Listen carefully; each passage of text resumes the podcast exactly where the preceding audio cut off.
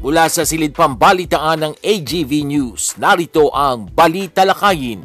Tampok ang mga pangunahing balita ngayong umaga sa loob at labas ng bansa na susundan pa ng mainit na pagtalakay kasama pa ang gabay mula sa salita ng Diyos. Bali Talakayin at narito ang inyong tagapag-ulat, R. Vargas. Headlines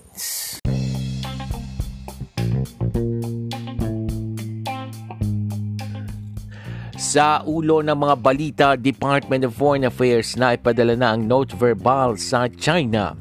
Grupo ng mangingisda nakararanas umano ng panggigipit mula sa mga Chinese sa Scarborough Shoal. Taas sahod sa government employees sa taong 2023 tiniyak ng Department of Budget and Management. Bicameral meetings ng 2023 national budget sisimulan ngayong araw. Emergency room ng National Kidney and Transplant Institute nasa full capacity na pero Department of Health tiniyak na hindi ito isasara. At death toll sa magnitude 5.6 na lindol na tumama sa Indonesia umakit na sa mahigit 270. Magandang umaga ngayon araw ng Biyernes, November 25, 2022. Ako po si R. Vargas at narito ang detalye ng mga balita Naipadala na ng Pilipinas ang note verbal sa China matapos na sapilitan umanong kunin ng Chinese Coast Guard ang lumulutang na bagay na nakuha ng Philippine Navy malapit sa Pag-asa Island. Ayon kay Foreign Affairs Secretary Enrique Manalo, ang inilabas nilang note verbal ay humihingi ng paglilinaw mula sa China hinggil sa nasabing insidente. Anya patuloy na pinag-aaralan ng Department of Foreign Affairs ang nabanggit na insidente kasama na kung may karagdagang diplomatikong aksyon aksyon na kailangang gawin. Now narito iniulat ng Western Command ng Armed Forces of the Philippines noong lunes na ang hindi pa nakikilalang lumulutang na bagay na nakuha ng Philippine Navy sa Pag-asa Island ay pwersahang kinuha ng Chinese Coast Guard noong linggo ng umaga. Samantala, tinukoy naman ng Embahada ng China ang lumulutang na bagay bilang mga pagkasira ng fairing ng isang rocket na inulunsad kamakailan ng East Asian nation at itinanggi na pilit nilang kinuha ang item.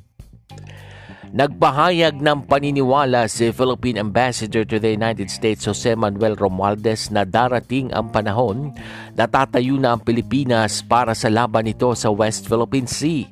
Ayon kay Romualdez, mataas ang pasensya ng mga mamamayang Pilipino subalit may limitasyon. Umaasa si Romualdez na ang paninindigan na ito ay makarating sa mga humahamon sa territorial rights ng bansa.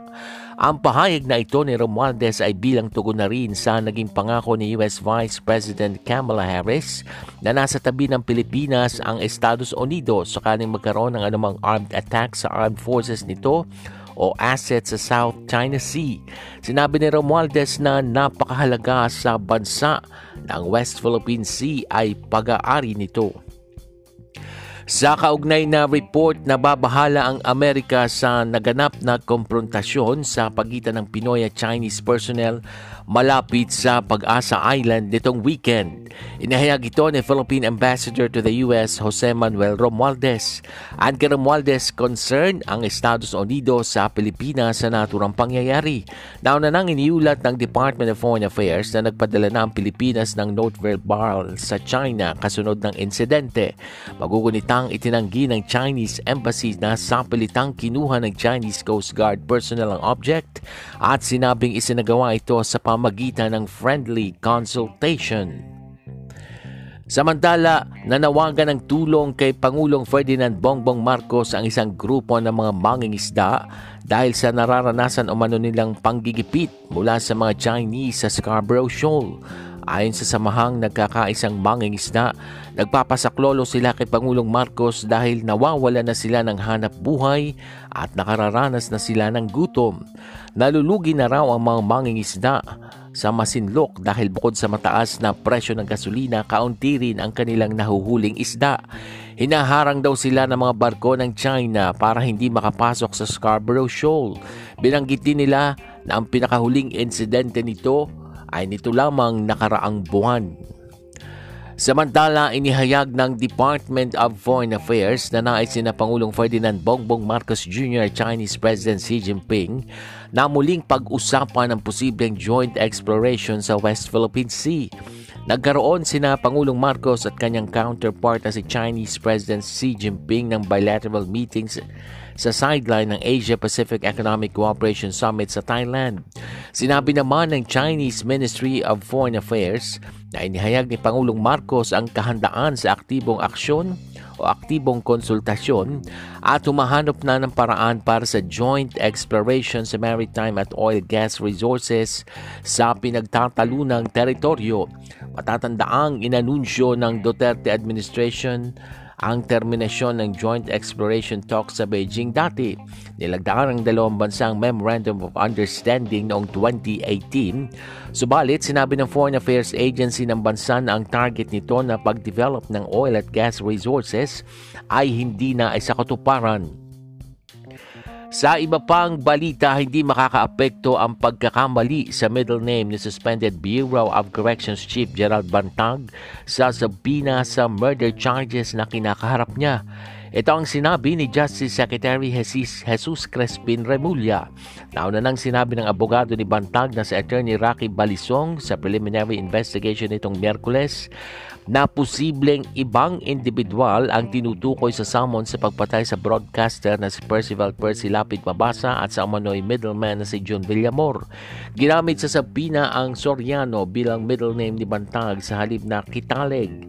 Subalit sinabi ni Prosecutor Charlie Guhit na naitama na ito at idinagdag na nag-issue ng bagong sabina at natanggap na ni Balisong. Ipinako-contact na ni Justice Secretary Jesus Crespin Remulla sa National Bureau of Investigation ang pamilya ni Senior Superintendent Ricardo Zulueta sa hindi pagsipot ng abogado nito sa preliminary probe sa kaso ng pagpatay sa mamamahayag na si Percy Lapid. Si Zulueta ay isa sa itinuturong mastermind sa pagpatay sa broadcaster na si Percy Lapid at umano'y middleman na si John Villamor ay sinasabing nagtago na mula ng pagpasok ng Nobyembre. Naghain ng Philippine National Police at NBI ng dalawang murder complaints laban sa kanya at kay suspended Bucor Chief Gerald Bantag. Subalit kapwa hindi dumalo si Nazulweta at kanyang legal representative sa unang preliminary investigation ng kaso sa Department of Justice nitong Miyerkules. Nakatakda ang susunod na hearing sa lapid case sa December 5. Nakatakdang ilibing ang 70 bangkay ng bilibid inmates mula sa Eastern Funeral Homes ngayong biyernes. Sinabi ito ni Bureau of Corrections Officer in Charge Gregorio Katapang Jr. Kinumpirma naman ni Justice Secretary Jesus Crespin Remulla na 70 mga labi ang nakatakdang ilibing ngayong biyernes. Inihayag niya na kapwa ito mula sa Eastern Funeral Homes. Nitong Nobyembre, nadiskubre ng mga otoridad ang isang daan at 76 na bangkay ng mga pumanaw na preso mula sa New Bilibid Prison sa Eastern Funeral Homes. Hindi gusto ng gobyerno na manaig ang impunity sa Pilipinas. Inihayag ito ni Justice Secretary Jesus Crespin Remulla kasunod ng hatol ng Caloocan Regional Trial Court sa pulis na guilty beyond reasonable doubt sa torture at planting of evidence sa dalawang teenagers na napatay sa kasagsagan ng drug war noong 2017. Sinintensyahan ng Caloocan RTC Branch 122 si Police Officer 1 Jeffrey Perez ng pagkakakulong kay sa torture kay Carl Angelo Arnaiz at 14 anyos na si Reynaldo de Guzman. Noong 2017, napatay si Arnaiz ng Caloocan Police Officers noong August 18 matapos umanong hold upin ng isang taxi driver. Samantalang kasama ni Arnaiz na si De Guzman ay natagpo ang patay na may 30 saksak sa kanyang katawan sa Gapan, Nueva Ecija at binalot pa ang kanyang ulo sa packaging tape.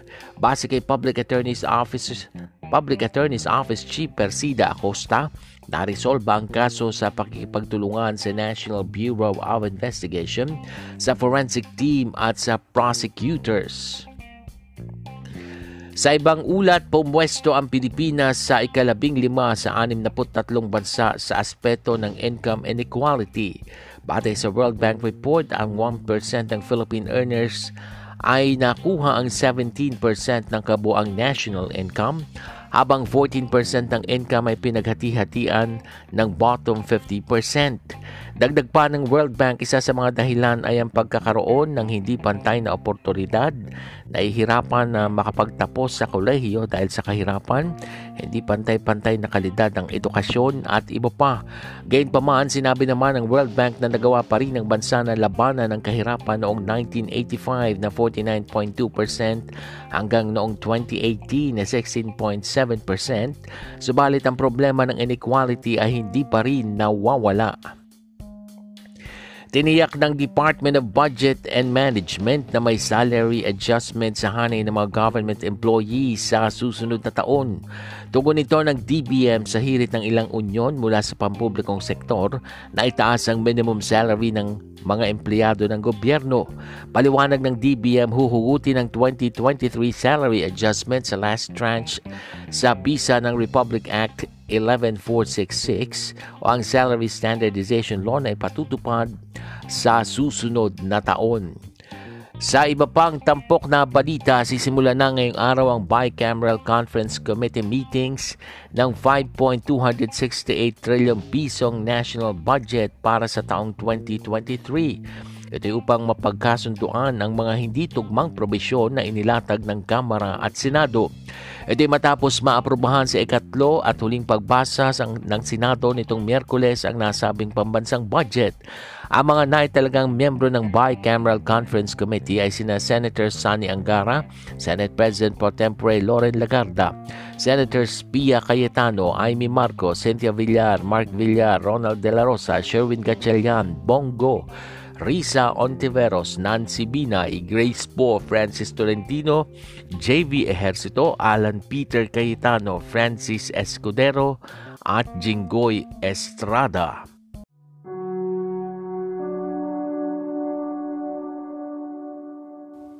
Update on COVID.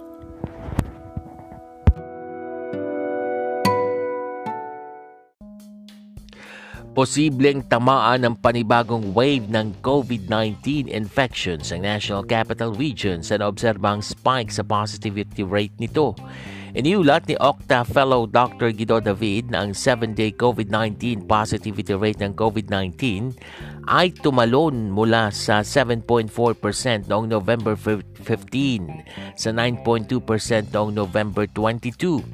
Tumutukoy ang positivity rate sa porsyento ng mga individual na nagpo-positibo sa COVID-19 sa kabuang bilang ng mga tinest na individual. Inihayag ni David na ang pagtaas sa positivity rate sa NCR ay maaring indikasyon ng surge o mini-surge. Sinabi rin ni David na binabantayan nila ang posibleng pagpasok ng panibagong COVID-19 Omicron sublineage BQ.1 na kumakalat ngayon sa Estados Unidos at Europa. Sa ibang pangyayari, nasa full capacity ang emergency room ng National Kidney and Transplant Institute. Kaya naman, pinayuhan ng pamunuan ng NKT, NKTI ang publiko na humanap na muna ng ibang pagamutan dahil umabot na nga sa full capacity ang kanilang emergency room. Permado ni Dr. Rose Marie Rosette Liquet ng NKTI na punong-puno na ang pagamutan ng mga dialysis, leptospirosis at COVID-19 patients. Nabanggit din ang kakulangan ng manpower, partikular ng mga nurse. Pero ang Department of Health tinayak na hindi isasara ang NKTI kahit puno na. At gumagawa na raw sila ng paraan upang hanapan ng malilipatang ospital ang mga pasyente na hindi naman kailangan ng emergency service. Itinalaga ni Pangulong Ferdinand Bongbong Marcos Jr. si Emmanuel Rufino Ledesma Jr. bilang acting president at chief health Chief Executive Officer o CEO ng Philippine Health Insurance Corporation of PhilHealth. Nanumba na si Ledesma sa kanyang tungkulin. Si Ledesma ay isa ring miyembro ng expert panel at board of directors. Nagsilbi rin siya bilang president at CEO ng Power Sector Assets and Liabilities Management Corporation. Sa ibaing dagat, umabot na sa 271 ang bilang ng mga namatay sa nangyaring magnitude 5.6 na lindol sa West Java, Indonesia. Karamihan sa mga nasawing biktima ay pawang mga bata habang patuloy na pinagahanap ang apat na pong individual. Nasa 22,000 kabahayan ang napinsala habang mahigit 58,000 katao ang naapektuhan ng naturang malakas na pagyanig. Kasalukay, kasalukuyang nagpapatuloy ang ikinasang rescue operations ng mga otoridad. Sa ibahing dagat pa rin pito ang namatay matapos ang pamamaril sa isang mall sa Virginia, USA. Itinuturong gunman ang manager ng mall na kinilalang si Andre Bing. Pumasok umano ang suspect sa break room at pinagbabaril ang mga kasamahan niya sa trabaho bago nagbaril sa sarili. Apat ang sugatan sa pamamaril. Inaalam pa ng mga otoridad kung ano ang motibo ng suspect sa krimen.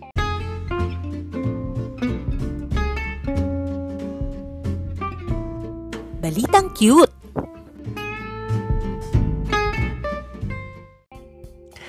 Sa ating balitang cute, bahagi ba ng iyong kabataan ng anime na Voltes 5? Ako kasi ay oo. At katunayan ay ito ang pinakapaborito kong anime o cartoon program mula noong musmus pa ako hanggang ngayon. Naalala ko pa nga nung pinakanta ng teacher namin ang kanyang mga pupil sa harap ng classroom nung grade 2 ako. At nung ako na ang nasa harap, ang kinanta ko ay ang theme song ng Voltes 5. Pero, bibili ka ba ng Voltes 5 toy na nagkakahalaga ng 20,000 pesos? Ako, kahit paborito ko ang Voltes 5 ay hindi ako bibili ng ganong kamahal na laruan. Lalo na sa hirap ng buhay ngayon kung saan kailangang magtipid at mas may mga importanteng dapat paglaanan ng gastusin. Pero itong isang toy collector na nakilalang si Derek Ko ang talaga namang nahihilig sa laruang Voltes 5 kung kaya't naitayo niya ang kanyang Retro Toys Museum noong taong 2000. Ikinwento niya na dahil sa hirap ng buhay nila noong bata siya ay hindi nila kayang bumili ng laruan. Kaya nang magkatrabaho siya, ipinangako niya sa sarili na babalikan ang mga laruang kinasabikan niya noon, gaya ng Voltes 5. Mga vintage toys daw ang kanyang kinokolekta. Meron din siyang iba't ibang Voltes 5 merchandise na nabili lang noon sa murang halaga pero pwede na raw maibenta ngayon sa mas mahal na presyo. Naikwento pa nga niya naka, nakabili siya noon ng Voltes 5 toy sa palengke ng Divisoria na nagkakahalaga lang ng 150 pesos pero ngayon ay maibebenta na sa presyong 20,000 pesos. Hay, ang sarap lang talaga balik-balikan ang panonood noon ng Voltes 5 na talaga namang kinasabikan ng maraming mga bata. At yan ang mga tampok na balita sa umagang ito. Ako po si R. Vargas. Samantala wag po kayong BBTV dahil magbabalik pa ang balita lakayin makalipas ang ilang paalala.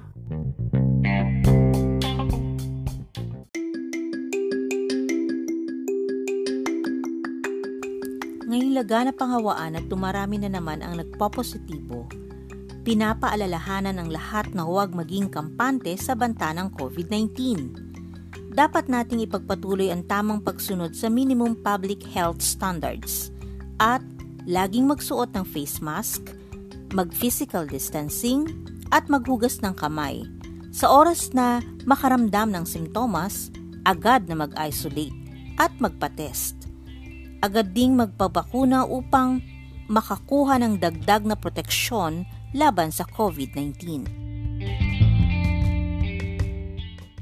Paalalang hatid ng programang ito.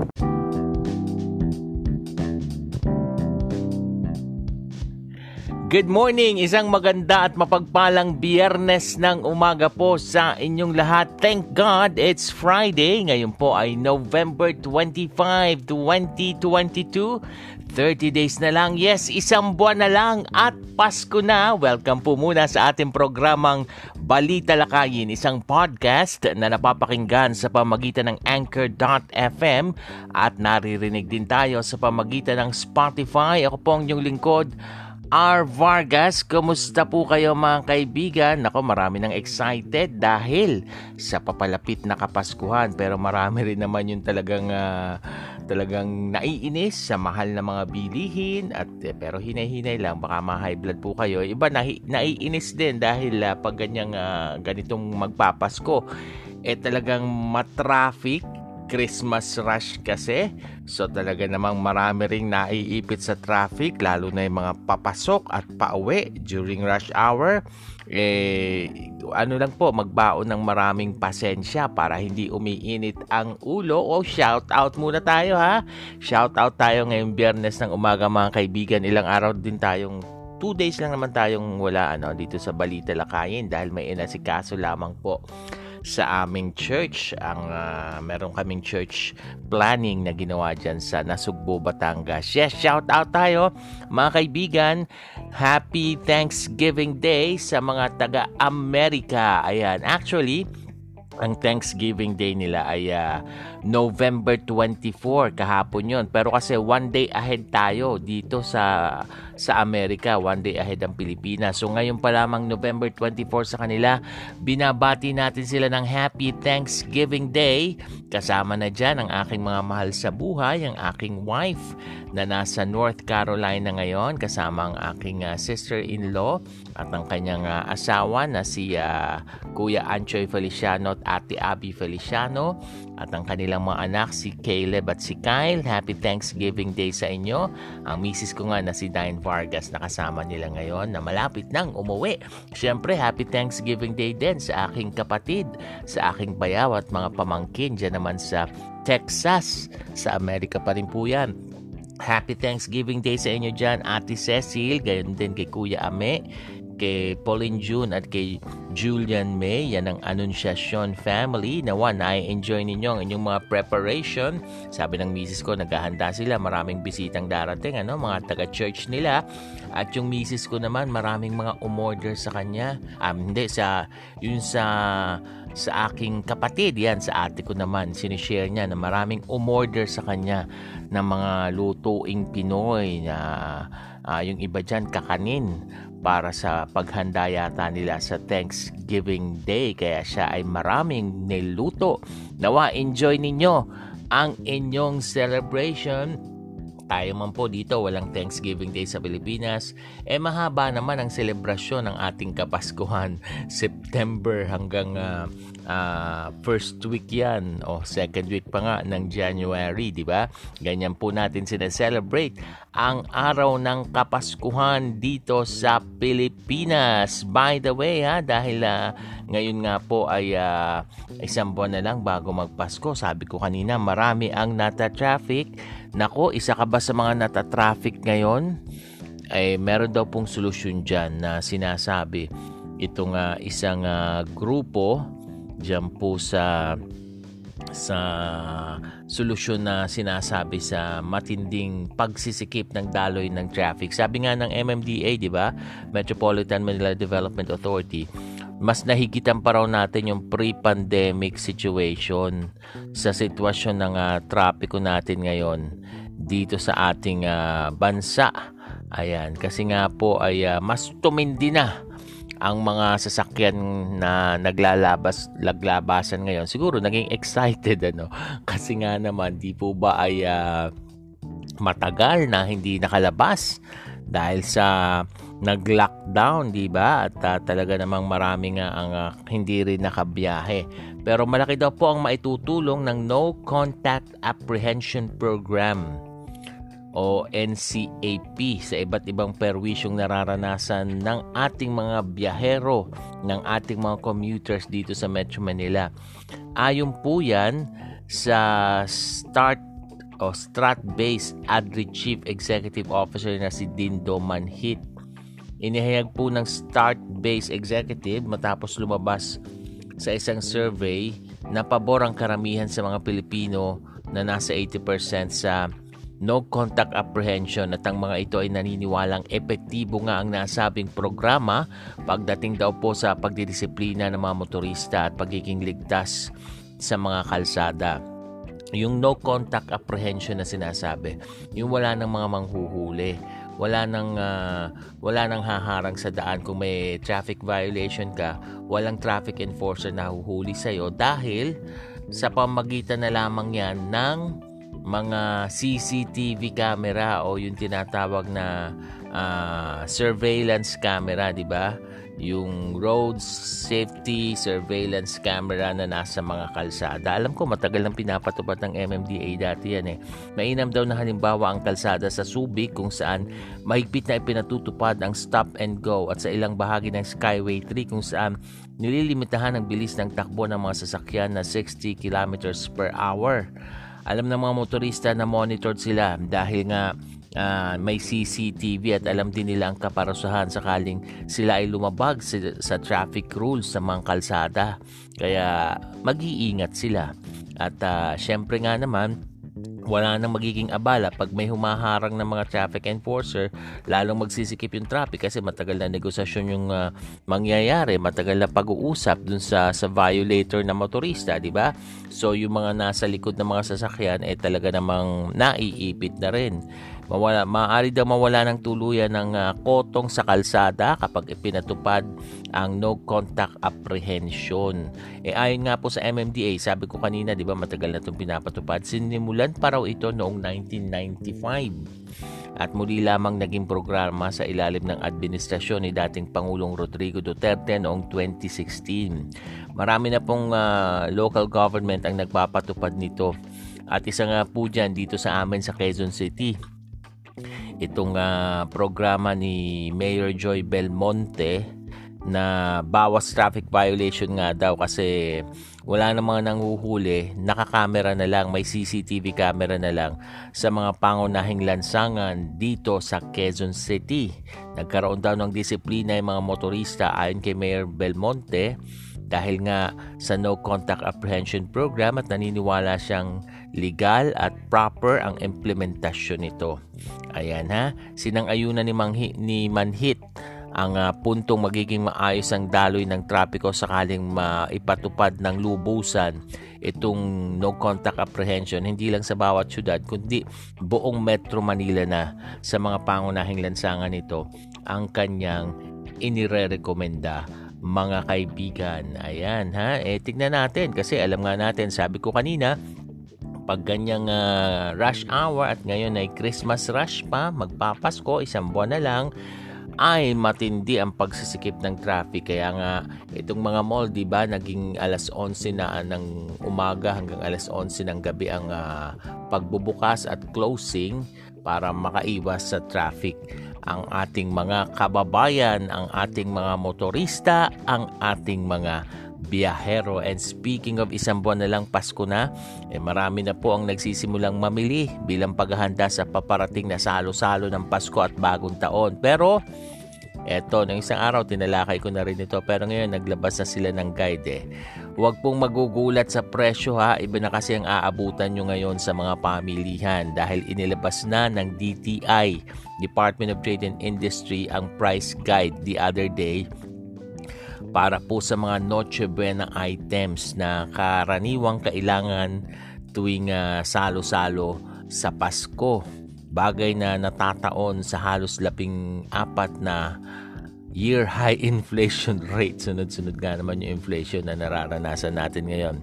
Ito pong uh, mga presyong ito, mga mga current na ibinebenta, kasalukuyang ibinebenta sa mga pamilihan Ayon po dito sa DTI, ang range po ng pagtaas ay compared sa 2021 nasa 10% po. Meron pong pinakamalaking 27%. Depende po sa produkto. Ayon sa DTI, sa ham, gaya na lamang sa ham ha, nasa 10%.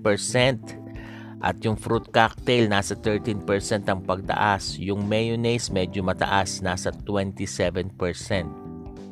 Gusto niyo po bang malaman yung presyo? Hindi ba sasakit ang ulo nyo? Ito na po yung mga presyo ha na inilabas ng DTI. Yung 500 grams ng CDO American Ham, 163 pesos. Yung 1.5 kilograms ng Pure Foods Fiesta Ham, 895 o 892.50 pesos. 892 pesos and 50 centavos. Yung fruit cocktail na madalas ay uh, nilalagay sa mga fruit salad. O oh, mas maganda fruit cocktail na lang ang gawin. Huwag na mga uh, purong prutas kasi yung mga sariwang prutas ang mamahal ngayon eh no. Yung 432 grams seasoned tropical fruit cocktail 56 pesos. Yung 3.06 kilograms ng Dole Tropical Fruit Cocktail 288 pesos. Yung mga keso ha, yung 160 grams Eden Field Cheese 55 pesos. Yung 900 grams ng Eden Melt Sarap 371 pesos. Eh doon ka na lang sa mura-mura sa 55 pesos. Keso din, keso din yan, pare-pareho lang yan. Yung keso de bola 300 grams ng keso Queso de Bola 199 pesos and 50 centavos. Yung 750 grams 750 grams ng Chevital ay mahal ito. Chevital cheese ball, yung queso de bola ng Chevital, 513 pesos and 75 centavos. Doon ka na lang sa mura-mura, queso de bola, di ba? O kaya yung queso kanina na pangkaraniwan lang na 55 pesos. Ganon din naman ang mga lasa niyan, mga kaibigan. Nako, kung kailangan talaga natin magtipid at kailangan lang naman may pagsalu-saluhan, sarapan lang yung pagluluto o yung preparasyon ng mga ihahandang pagkain. Yung mayonnaise, eto, nilalagay ito madalas sa macaroni salad, di ba? Uh, 80 uh, yung 80 milligrams best food regular mayonnaise Mayo Magic 24 pesos yung 700 ml jar Best Food Regular Mayonnaise Mayo Magic 176 pesos and 15 centavos. Yung sandwich bread, yung cheese whiz, ito yung mga palaman, cheese whiz, 60 grams ng cheese whiz, 26 pesos yung regular.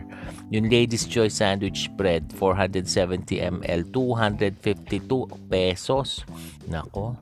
Etong pampasta, yung sa spaghetti, 200 grams, Amigo, Sigurado Spaghetti, 25 pesos and 50 centavos. Yung uh, gourmet spaghetti, Ideal Gourmet Spaghetti, 111 pesos. Yung elbow macaroni, yung 200 grams Amigo, Amigo Sigurado Elbow Macaroni, 23 pesos. Yung isang kilong Del Monte Elbow Macaroni, 119 pesos. Yung salad macaroni, 200 grams Royal Salad Macaroni, 36 pesos and 50 centavos. Yung isang kilo ng Ideal Gourmet Salad Macaroni, 117 pesos. Ito pa, ito, ginagamit ito madalas. Spaghetti sauce, 200 grams Del Monte Carbonara, 35 pesos and 50 centavos. Yung 1 kilogram Clara Olay, 3 cheese style, 95 pesos and 50 centavos. Mamahal naman itong mga ito. yung all-purpose cream, 250 ml Alaska Crema, 63 pesos. Yung 250 Nestle all-purpose cream, 75 pesos mga kaibigan ha ayon po sa inilabas ng ah, DTI sa tomato sauce yung 11 115 grams ng UFC tomato sauce 17 pesos and 25 centavos. Mura-mura. Yung isang kilo ng UFC tomato sauce 92 pesos and 25 centavos ang lahat po ng suggested retail prices na aking nabanggit ayon sa DTI ay epektibo sa lahat ng grocery, supermarkets at palengke sa buong Pilipinas maliban na lamang kung nakaspecify. Ayan. So, yan po ah.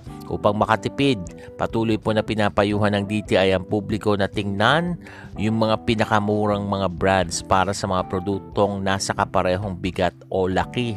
Oo, kung uh, sa tingin nyo naman eh, mas makakatipid kayo. Again, sarapan na lang yung luto at yung preparasyon ng inyong mga ihahanda sa darating na salo-salo sa Noche Buena sa Kapaskuhan. Ayan, samantala. Uy, mga kaibigan, dahil ngayon ay uh, talagang uh, maraming mga gatherings Maraming uh, reunion. Abay, nakaambado po ang panibagong wave ng impeksyon ng COVID-19 dito sa atin sa National Capital Region.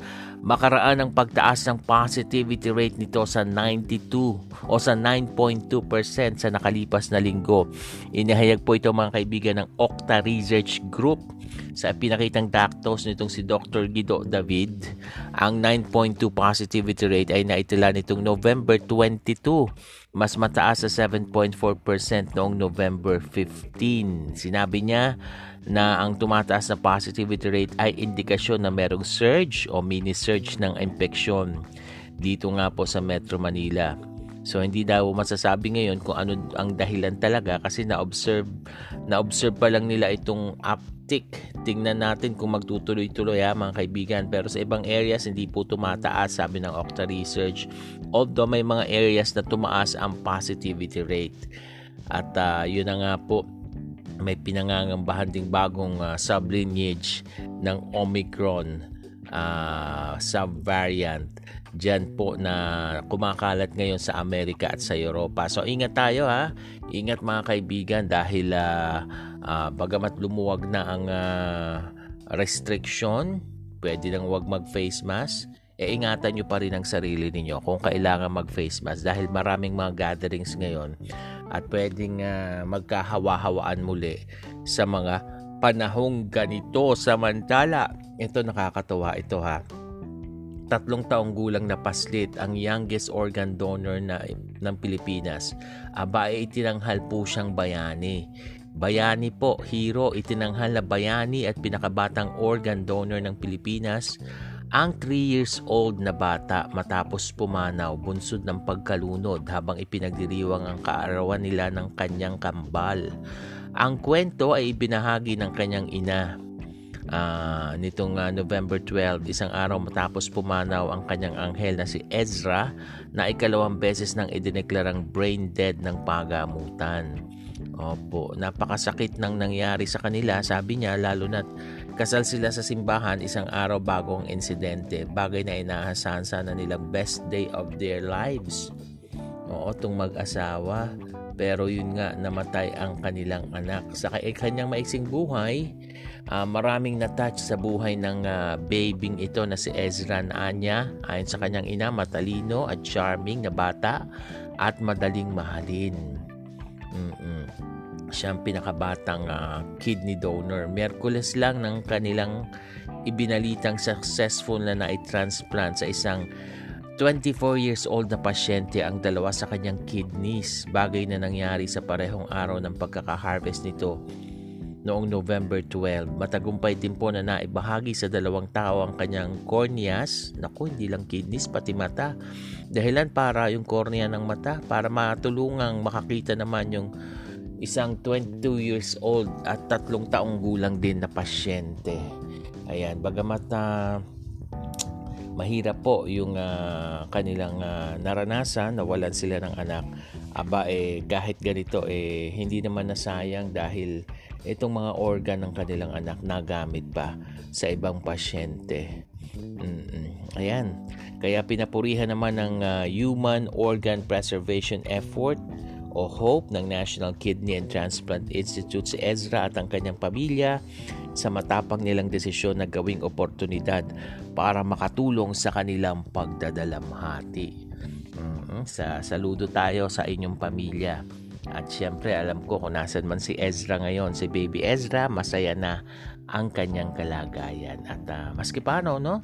Uh, hindi lang maski paano, malaking tulong yung kanyang uh, na, naibigay sa mga nangangailangan ng uh, kidneys, ng corneas ng mata. Ayan.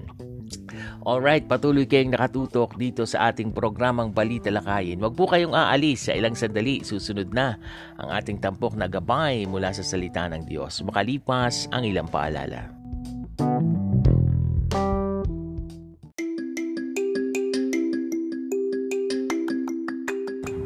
Alam mo na ba ang bagong ipinatutupad na polisiya para sa quarantine period ng COVID-19 patients?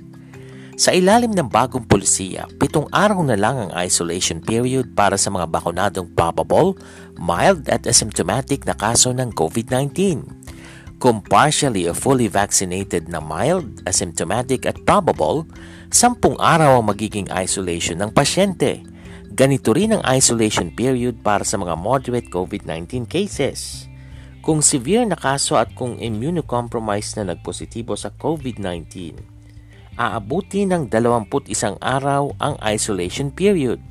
Kung bakunado na at na-expose sa COVID-19 positive, limang araw ang magiging quarantine period, habang labing apat na araw naman kung hindi bakunado o partially vaccinated limang araw o maaaring mas maikli pa ang quarantine period ng healthcare workers na na-expose sa COVID-19 positive depende sa magiging assessment ng ospital o pinagtatrabahuhang public health office.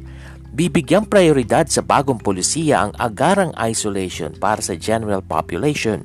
Prioridad naman sa testing ang healthcare workers, seniors, at immunocompromised. Paalalang hatid ng programang ito.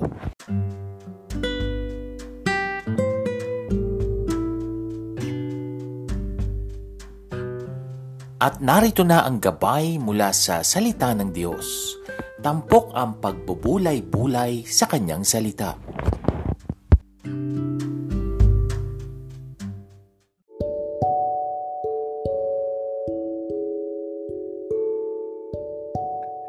Patuloy kayong nakatutok dito sa ating programang Balita Lakayin. Sa pagkakataong ito, dumako na tayo sa ating tampok na gabay mula sa salita ng Diyos. Tunghayan po muna natin ang sinasabi sa James chapter 1 verse 19. Be quick to listen, slow to speak, and slow to anger. Pagpalain ng Diyos ang pagkabasa ng kanyang banal na salita. Madali bang mag-init ang ulo mo? Nagagalit ka ba kaagad? Nakakainis naman talaga kasi at kagalit-galit kung pumila ka ng matagal at pagkahaba-haba ng ilang oras. Tapos pag turn mo na, ay nako, may sisingit sa pila. Nakakainit ng ulo yon.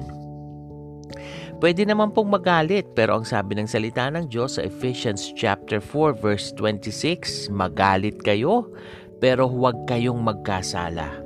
Ibig sabihin, pwede nating pairali ng self-control na isa sa bunga ng banal na espiritu.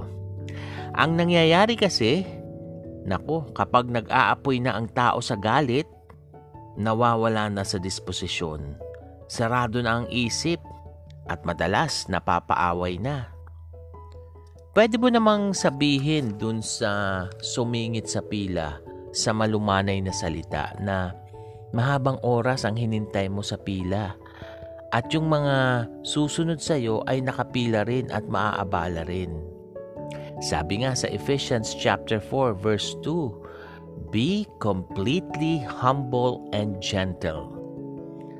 Ang ating Diyos nga, sabi sa Psalm 86 verse 15, Our God is compassionate, gracious, and slow to anger, abounding in love and faithfulness. Tayo po ay manalangin. Diyos amang makapangyarihan sa lahat, patawarin mo po kami kung mabilis mag-init ang aming ulo, mabilis kaming magalit at minsan yung galit namin talagang umaabot sa pagkakasala. Forgive us, O God, hindi lang minsan kundi madalas. Patawarin mo po kami, Panginoon. Lord, ikaw na pong bahala sa amin. Ikaw ang magbigay sa amin ng self-control. Di namin kaya to pero kakayanin namin dahil kasama ka namin and we can do all things through Christ who gives us strength. Salamat po sa pangalan ng aming Panginoong Heso Kristo. Amen. At dyan na po nagtatapos ang ating programang Balita Lakayin sa umagang ito. Patuloy kayong sumubaybay sa ating palatuntunan sa mga susunod nating pagsasayang papawid. Ako po si R. Vargas. Pagpalain po tayong lahat ng ating Diyos. This podcast program is open for advertisements and commercials, for blogs and announcements of your upcoming events, and even for political ads at a very low rate. Avail now of this promo. You may contact 0920-745-8869 for details or send your queries to arvargas0521 at gmail.com.